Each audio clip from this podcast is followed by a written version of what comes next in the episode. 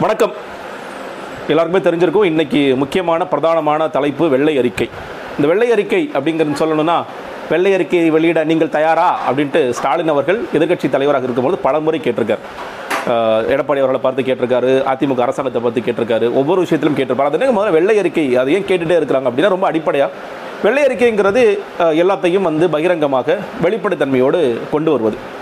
அது எதுக்காக கொண்டு வரணும்? ஏன் வெள்ளை அறிக்கைன்னு கேட்டிங்கன்னா மக்களுக்கு ஒரு விழிப்புணர்வு ஒரு பப்ளிக் கன்செப்ஷனுக்காக நீங்கள் வந்து பாருங்க இதுதாங்க நடந்திருக்கு இந்த இந்த விஷயத்தை பொறுத்த வரைக்கும் டாப் டு பாட்டம் இதான் நடந்திருக்கு. இந்த நம்பர்ஸ் முக்கியமாக நம்பர்ஸ் இதாங்க நம்பர்ஸ் அப்படின்னு வெளியே கொண்டு வந்து மக்கள்கிட்ட ஒரு டிஸ்கோர்ஸ் ஏற்படுத்துறதுக்கு ஒரு விவாதங்களை ஏற்படுத்துறதுக்கு தான் வெள்ளை அறிக்கை அப்படிங்கிறது பயன்படும். நீங்கள் வந்து இப்போ ஏன் வெள்ளை அறிக்கை வந்து ஆகஸ்ட் மாதம் வருது ஆகஸ்ட் ஒன்பதாம் தேதி வருது பட்ஜெட்டுக்கு முன்னாடி வருதுன்னா எல்லாத்துக்குமே அதில் ஒரு காரணம் இருக்குது ஒரு நான்கு நாட்கள் மக்கள் இது குறித்து ஒரு தெளிவான புரிதல் வேண்டும்.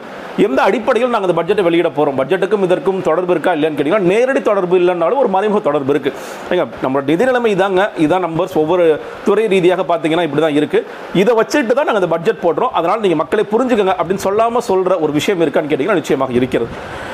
ஸோ அந்த வெள்ளை அறிக்கை வந்து இன்னைக்கு வெளியிட்டாங்க. ஆகஸ்ட் ஒன்றாம் தேதி. இன்னும் சொல்லப்போனால் அந்த பட்ஜெட் யூஸ்வலாக ஜூன் மாதமே எப்பயும் ஒரு புது அரசாங்கம் வந்தாலும் வெளியிட்டுருவாங்க. ஆனாலும் இந்த வெள்ளை அறிக்கை வரணுங்கிற கொரோனா ஒரு பெரிய காரணம். அதை தாண்டி இந்த வெள்ளை அறிக்கை விட்டுட்டதுக்கு பிறகு பட்ஜெட்டை வச்சுக்கலான்னு கூட இந்த அரசாங்கம் முடிவு செஞ்சுருக்கலாம் அப்படின்னு ஒன்று விலையறிக்கை வெளியிடப்பட்டது. இன்னைக்கு ஃபினான்ஸ் மினிஸ்டர் பிடிஆர் அவர்கள் கிட்டத்தட்ட ஒரு ரெண்டு மணி நேரம் செய்தியாளர்கள் சந்திப்பு செய்தியாளர்கள் கேள்வியெல்லாம் கேட்டு அஹ், முடிச்ச பார்த்தீங்கன்னா கிட்டத்தட்ட ரெண்டு மணி நேரம் ஒரு நூற்றி இருபது பக்க அறிக்கை விட்டுருக்கார் வெளியிட்டிருக்கார். ஒவ்வொரு துறை ரீதியாக இன்னும் சொல்லப்போனால் எந்த துறை அதிகமான நஷ்டத்தில் இயங்கிட்டு இருக்கு. ஒவ்வொருத்தருடைய முன்னாடிலாம் பார்த்தீங்கன்னா தனிநபர் ஒவ்வொருத்தர் மேலே கடன் எவ்வளோ இருக்குன்னு சொல்லுவாங்க. இது கொஞ்சம் வித்தியாசமாக ஒவ்வொரு குடும்பத்தின் மீது எவ்வளோ கடன் இருக்குன்னு சொல்லி சொல்லியிருக்காங்க அப்போ இந்த குடும்பம்னு பார்க்கும்போது ரேஷன் அட்டை இருதாரர்களா இல்லைன்னு தெரியல என்கிட்ட ரேஷன் அட்டை இல்லை. அப்போ என்கிட்ட என்னோட குடும்பத்து மேலே கடன் இருக்கா இல்லைங்கிறது தெரியல. ஜஸ்ட் கிடிங் அதை விட்டுலாம். ஸோ இந்த மாதிரி ஒரு கடன் எவ்வளோ இருக்குது எந்த துறை ரொம்ப நஷ்டத்தில் இயங்குதுன்னு பார்க்கும்போது போக்குவரத்து துறை மிகுந்த நஷ்டத்தில் இயங்குகிறது. நமக்கே தெரியும். ஏன்னா போன ஆட்சியில் பார்க்கும்பொழுது பல்லவன் இல்லம் போக்குவரத்து துறை இயங்குற பல்லவன் நிலமே அடமானத்தில் இருக்குன்னு சொல்லி சொல்கிறாங்க ஊழியர்களுக்கு சம்பளமே கொடுப்பது. நான் சில போக்குவரத்து ஊழியர்கள்ட்டலாம் பேசுவேன். போக்குவரத்து ஊழியர்கள்ட்ட பேசும்போது அவங்க என்ன சொல்லுவாங்கன்னா எப்படி உங்களுக்கு சம்பளம் நஷ்ட நஷ்டங்கிறீங்க அப்புறம் எப்படி சம்பளம் கொடுப்பாங்கன்னா ஒவ்வொரு நாளும் கலெக்ஷன் எடுத்துகிட்டு ஒரு பேங்க்குக்கு போவோம். சார் அங்கே கொடுத்துருவோம். அதே பேங்க்கில் இருந்தோ வேறு பேங்க்கில் இருந்தோ எந்தெந்த பேங்க்கில் நான் கலெக்ஷன் கொடுக்குறோமோ ஸ்டேட் பேங்க் ஒரு வாட்டி ஐ ஐஓபி ஒரு தடவை இந்தியன் பேங்க் ஒரு தடவை போய் கடன் வாங்கிட்டு வந்து அந்த கடனை வச்சு தான் எங்களுக்கு சம்பளம் கொடுக்குறாங்க. தினம் தினம் போக்குவரத்து கழகம் நஷ்டத்தில் தான் இயங்குகிறது மின்சார வாரியம் கேட்டீங்கன்னா ஆமாம் தினம் தினம் மின்சார வாரியம் நஷ்டத்தில் இயங்குகிறது அப்படிங்கிறது சொல்லுவாங்க. ஏங்க அவ்வளோ நஷ்டமாச்சு? கடன் சுமை ஏன் இவ்வளோ ஜாஸ்தியானுச்சு இந்த கடன் சுமைக்கு முக்கியமான காரணமே இன்றைக்கி பிடிஆர் அவர்கள் சொல்கிற பத்து வருட ஆட்சி காலம் தானே இல்லை. இந்த கடன்கிறது முன்னாடி முன்னாடி ஆட்சி காலத்துலேருந்து துவங்கி விட்டது இன்னும் சொல்லப்போனால் தொண்ணூற்றி அஞ்சு தொண்ணூற்றி ஆறு பீரியடில் நம்மள்கிட்ட உபரியாக பணம் இருந்ததாக இன்றைக்கி ஒரு செய்தி வெளி விழுந்திருக்கு அது எந்த அளவுக்கு உண்மை தெரியல. ஏன்னா நான் படிக்கும் பொழுது எம்ஜிஆர் ஆட்சி காலத்தில் இருந்தே கடன் வாங்க துவங்கி விட்டோம் உலகம் வாங்கிட்டு இருந்து அப்படின்னு சொல்லி செய்திகள் படிச்சிருக்கேன். ஆனால் இன்றைக்கி ஒரு செய்தித்தாள்களை பிரதானமான செய்தித்தாளை போட்டாங்க தொண்ணூத்தஞ்சு தொண்ணூற்றி ஆறில் வந்து உபரியாக இருந்தது. அதற்கு பிறகு கலைஞர் ஆட்சி காலத்தில் நீங்கள் தொண்ணூற்றி ஆறு பிறகு ஏற்பட்ட கலைஞர் ஆட்சி காலத்தில் கடன் வாங்க ஆரம்பிச்சாங்க. அது அப்படியே கொஞ்சம் கொஞ்சமாக வளர்ந்தது. போன வாட்டி திமுக ரெண்டாயிரத்தி பதினொன்றில் விட்டுட்டு போகும்போது ஒரு லட்சத்தி சொச்சம் கோடியாக இருந்தது. இன்னைக்கு கிட்டத்தட்ட ஆறு லட்சம் கோடியாக மாறிவிட்டது இந்த பத்தாண்டு கால ஆட்சி காலத்தில் அப்படின்னு.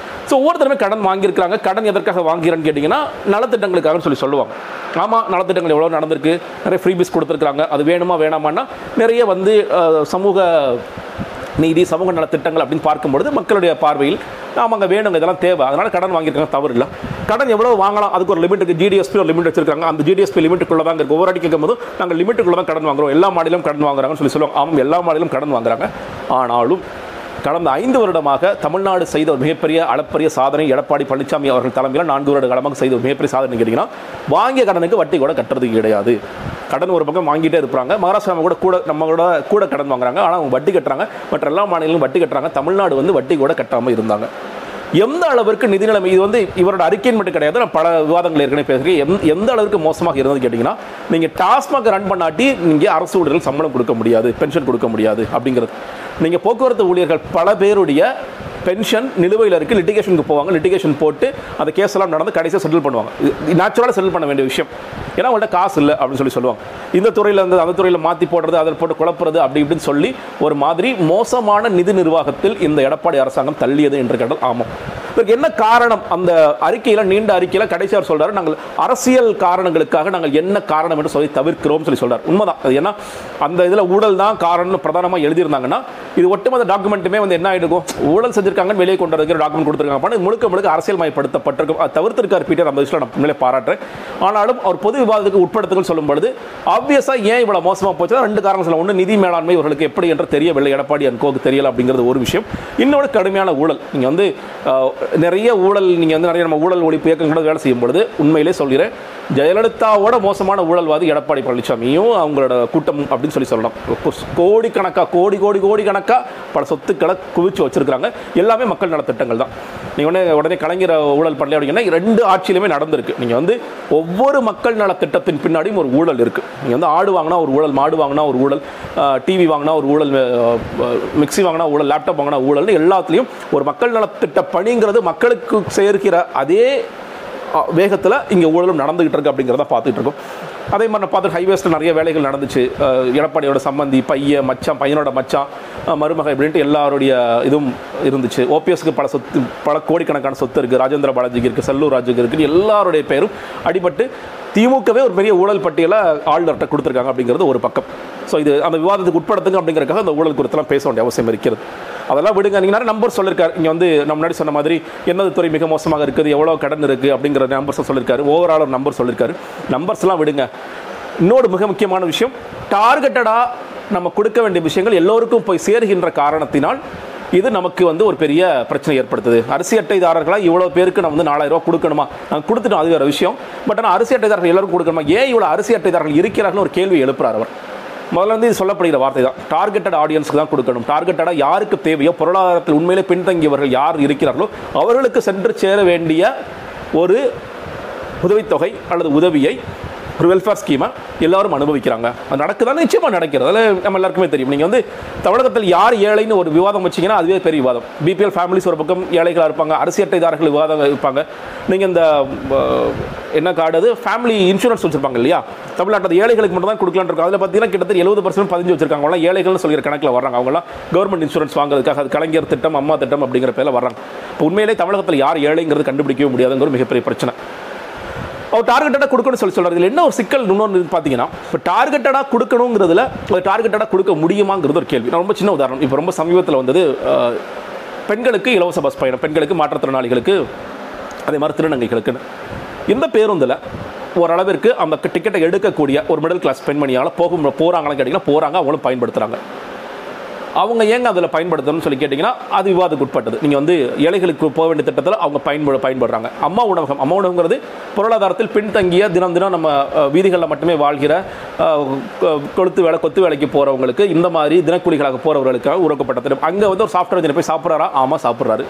ஒரு மார்க்கெட்டிங் செய்கிறவர் முப்பதாயிரம் நாற்பதாயிரம் வாங்குற சாப்பிட்றாரு சாப்பிட்றாரு. நம்ம வந்து எப்பா நீ வந்து மார்க்கெட்டிங் பண்ணுறியா நீ கம்ப்யூட்டர் சாஃப்ட்வேர் இன்ஜினியர் வெளியே போட்டு சொல்ல முடியாது. நீ பஸ்ஸில் ஏறும்பொழுது நீ என்ன ஐடி கம்பெனியில் ஒர்க் பண்ணுற நீ ஏன் இலவச பஸ்ஸில் ஏறன்னு சொல்லி அனுப்ப முடியாது. அதுதான் இன்னைக்கு இருக்கிற சிக்கல். இப்போ ஏழைகளுக்கான திட்டத்தை பணக்காரர்கள் பணம் படைத்தவர்கள் அனுபவிப்பார்கள்? ஆமாம் நீங்கள் வந்து ஒரு நிவாரணம் வெள்ள நிவாரணம் ஒன்று கொடுத்தாங்க. ஒரு நாலாயிரம் ஐயாயிரம் ரூபாய் அரசாங்கம் கொடுக்குறாங்க. அது ஏற்கனவே வந்து ரொம்ப குறைவான தொகை அப்படின்னு ஏழைகள் பார்த்துட்டு இருக்கும்போது தண்ணீரே வராத நான் சொல்றது வெள்ளம் சென்னையில் வெள்ளம் வரும்போது தண்ணீரே வராத மாடி வீட்டில் பணக்காரங்களா இருக்கிறவங்களாம் ஓடி போய் எனக்கு அந்த அஞ்சாயிரத்தை எங்க கொடுக்கல நீங்கள் கொடுக்கணும்னு சொல்லி வாங்கினவும் இருக்கத்தான் செய்கிறார்கள். அது ஒரு பக்கம்.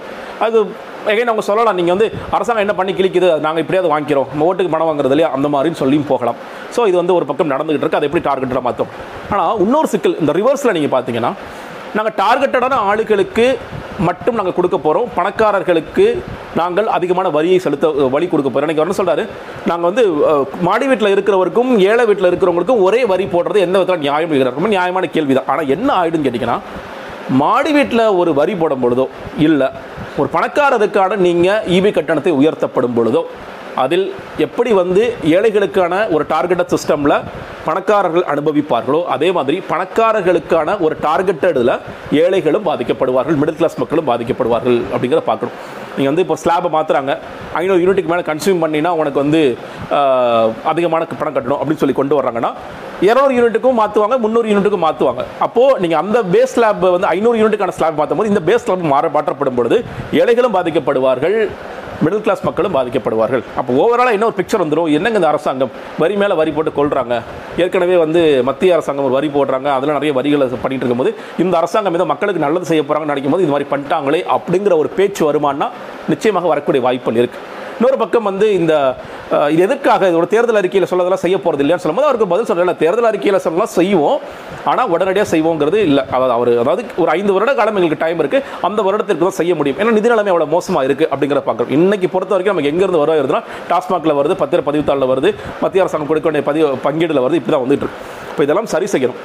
இப்போ இது எப்படி சரி செய்யறது? ஒரு பக்கம் வந்து மக்கள் மேலே வரியை திணிக்கக்கூடாது அப்படின்னு சொல்கிறீங்க இன்னொரு பக்கம் மக்கள் நல பணிகள் நடக்கணும் அரசாங்கத்துக்கு சம்பளம் கொடுக்கணும் வேலைகள் நடக்கணும் அப்படின்னு பார்க்கும் பொழுது இவர்கள் செய்ய வேண்டியது உண்மையிலேயே அதுக்கான விஷயங்கள் எல்லாம் அவரோட தேர்தலுக்கு சொல்லியிருக்காங்க. பொதுத்துறை நிறுவனங்கள் மிக மோசமாக செயல்பட்டு கொண்டிருக்கிறது. அந்த பொதுத்துறை நிறுவனங்களை எப்படி சரி செய்வது?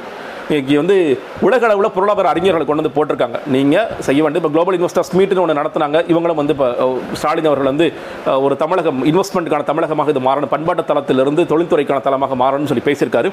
அதை செய்யணும். முன்னாடி ஆட்சி காலத்தில் ஏன் செய்யலன்னு கேட்டிங்கன்னா நீங்கள் வந்து முப்பது நாளைக்குள்ள உங்களுக்கு முடிச்சு கொடுக்குறோம் எல்லாத்தையும் உள்ள வாங்கன்னு சொல்லிட்டு முப்பது பர்சன்ட் கமிஷன் கேட்டுட்டு இருந்தாங்க. இவர்கள் அதை செய்யக்கூடாது. முப்பது பர்சன்ட் கமிஷன்லாம் இல்லை. நீங்கள் வாங்க தொழில் தொடங்க வேலை கொடுங்க எங்களுக்கான பொருளாதாரத்தை உயர்த்துங்கள். அவர் வந்து அந்த முடிவுரையில் சொல்லியிருந்தார். க- ஸ்டாலின் வந்து அந்த பொருளாதார அறிஞர்கள்ட்டெல்லாம் பேசும்போது தான் சொன்னார். நாங்கள் வந்து எல்லாத்துக்கும் தயாராக இருக்கிறோம். தமிழகம் ஒரு முன்மாதிரி மாநிலமாக மாறுவதற்கு நாங்கள் தயார் அப்படின்னு சொல்லி சொல்லியிருந்தார். அதை வந்து மற்ற மாநிலம் பின்பற்றணும். அதற்கு உண்மையிலேயே நம்ம செய்ய வேண்டியது நான் ஒரு பக்கம் நீங்கள் வந்து இதை வரியை உயர்த்துகிறோம் மற்றபடி இதெல்லாம் போனீங்கன்னா இதெல்லாம் நிச்சயமாக அரசியலில் சிக்கிக்கும். நீங்களே செய்ய முடியுமாங்கிற தெரியல இவர் வந்து இன்றைக்கி பல பேர் பிடிஆர் அவருடைய பேச்சு வந்து ஒரு அரசியல் ரீதியான பேச்சை தாண்டி ஒரு பொருளாதார அறிஞர் ரேஞ்சு தாங்க பேசிட்டார் இதெல்லாம் ஒரு டஃப்பான மெஷர்ஸ் எப்படி எடுப்பாங்க? ஸ்டாலினே ஒத்துக்கு வர திமுக இது ஆதரிக்குமான ஒரு கேள்வி இருக்குது அரசியல் ரீதியில் அது அது செய்கிறது அவ்வளோ எளிதல்ல அவ்வளோ சுலபமே அல்ல. ஏன்னா அப்படி செய்யணும்னு ஆரம்பிச்சு தான் எப்பயோ செஞ்சுருக்கலாம். அது செய்ய முடியாதுன்னு ஒரு சிக்கல் இருக்குது அதை தாண்டி நீங்கள் வந்து மணலில் வருவாய் எப்படி கொண்டு வருது கனிம வளத்தில் எப்படி வருவாய் கொண்டு வருது அப்படிங்கிற பல விஷயங்களை யோசிப்பதன் மூலியமாகத்தான் அப்படி செஞ்சால்தான் உண்மையிலேயே அது ஒரு சிக்ஸராக இருக்கும்னு நான் பார்க்குறேன். நீங்கள் வந்து இல்லை நான் பஸ்ஸு போக்குவரத்தை வந்து இப்போது ஒயிட் போர்டுக்கு ஃப்ரீயாக கொடுத்துட்டு எல்எஸ்எஸோடைய வரியை ஏற்ற போகிறேன் எக்ஸ்பிரஸோட ஏற்ற போகிறேன்னு சொல்லி அந்த மாதிரி போனீங்கன்னா மக்கள் வந்து இது என்ன இது என்ன ஆச்சு இது என்ன வீடியோ ஆச்சு அப்படின்னு ஒரு கேள்வி எழுப்பிடுவாங்க. ஸோ ரொம்ப ஜாக்கிரதையாக ஹேண்டில் பண்ண இடம் நினைக்கிறேன். நன்றி வணக்கம்.